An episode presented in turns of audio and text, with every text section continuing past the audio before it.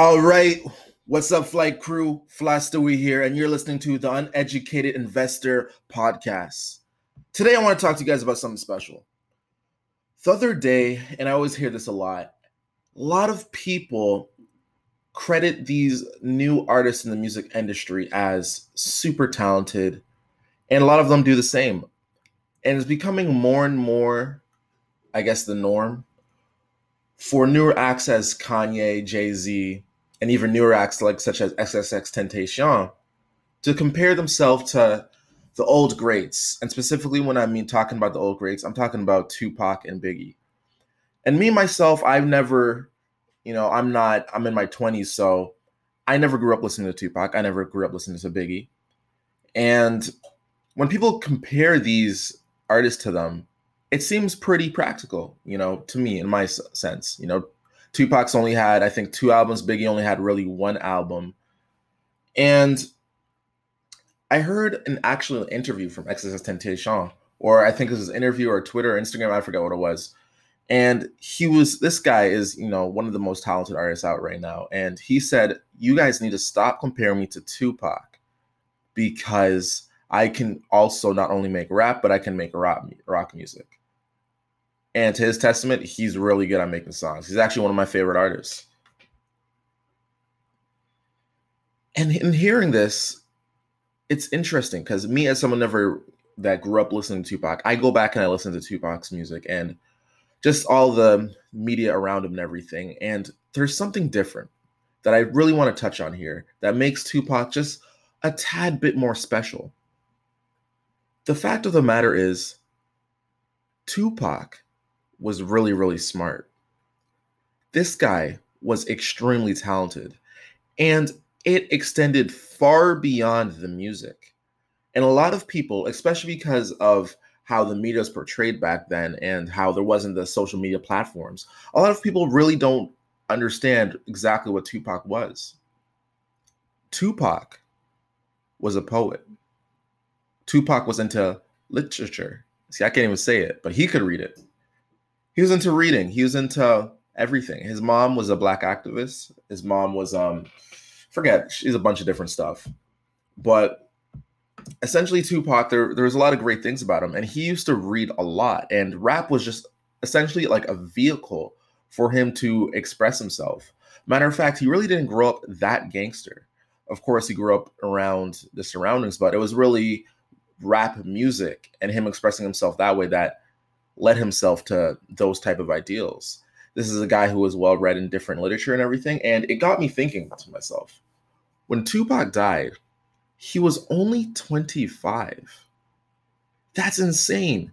This guy has written his own plays, he's directed, you know, his own um, movies, right? Helped production of them as well, acted in many roles. This guy is only two years younger than Jay Z, which shows you. I was look, looking at a Forbes list of the top artists right now, the top richest artists, and right now they're Jay Z, P Diddy, and some other guy whose name I can't think of.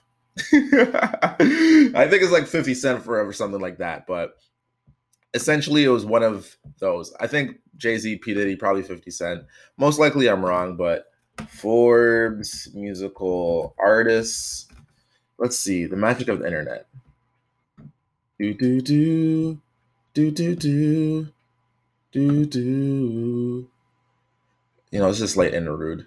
Anyways, I'm not gonna find the one that's probably just got released, but I know Jay Z and um oh Dr. Dre, that was the other one, right? Uh, 800 million and 700 million, 700 million basically was what their net worths were. And just seeing this and seeing how revolutionary and talented Tupac was and how connected and how much he pushed forward the culture, it's only safe to assume that he himself would have also been one of these rap mogul billionaires, which makes it even more sad that he was taken so early. And one of the the things that I'm super excited for is this TV show that's coming out. Um, I believe it's from the same people who made the People vs. OJ, but of course I could be wrong, you know we don't spit too much facts here on the uneducated investor podcast, but it's called Unsolved, right? It's the mystery behind the Tupac and Biggie murder. You can just look it up on Google. It's uh, by USA um, Network. And what's great about this and what's great about the show is it dives into all those mysterious facts that went around the murder. It was a very peculiar the way the murder went down. You know, here's one of the most famous musical artists in his generation, and he was shot, and there was little to no investigation in the beginning. Um, no arrests made during the whole the whole investigation, and it just goes to let you think. Like, just imagine, just imagine for a second if one of the top artists of our day, let's say Justin Bieber, let's say when he was coming up in his prime, you know, he was like I don't know, 18 at this time or something like that, he was murdered. How much would public outcry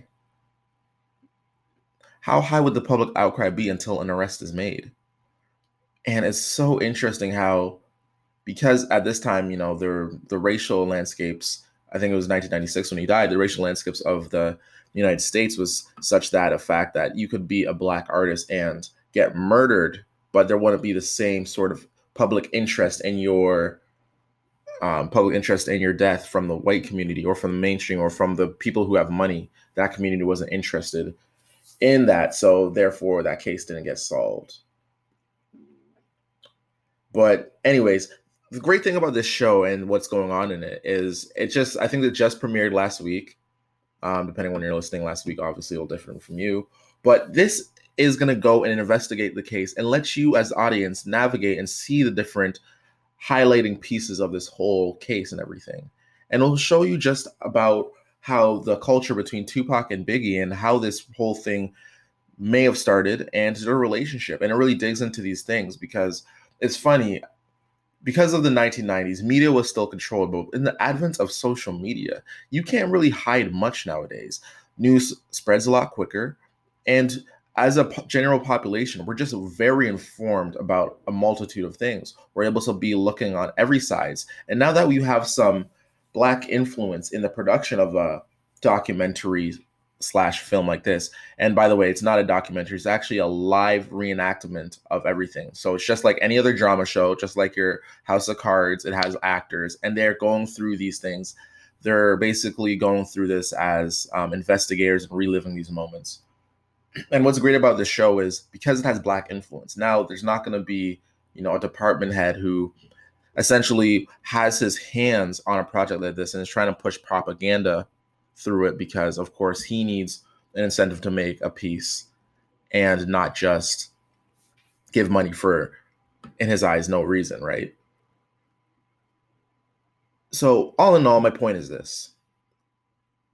Tupac was the culture and as artists nowadays i feel that art the artist nowadays is, is more obvious. When you see your Lady Gagas, when you see your Cardi B's, character has as much to do with your music as your music does. And not only nowadays do you need to have great music, but you have to have a character that matches that type of music that you're portraying, right? Case in point, Cardi B. Cardi B comes on out as a sassy Latina, you know, a sassy, a sassy Latina, right? And all of her raps kind of match what she's talking about, right? They match the character that she's portraying. So it makes for great content. The thing about Tupac is he was such a great character, such a phenomenal, uh, had so much personality that not only was he a great rapper, but his personality beyond rap, how he spoke about current events and politics and everything, was so much more than that. He was a voice for Black culture and American culture in general and to lose some influence like that there's no telling on his general impact of what he would have in the world just some food for thought you know this this is like maybe could be the steve jobs of our generation. This could be the mark zuckerbergs of our generation. Like he was truly that gifted. How much different movies plays did we miss? How much different inventions did we really get pushed mainstream? I mean dr dre made the beats. Sean Diddy Combs went through everything, whether that's, you know, his alcohol, his clothing line, and different shows and entertainment. Like these are people who employed large um, populations, right?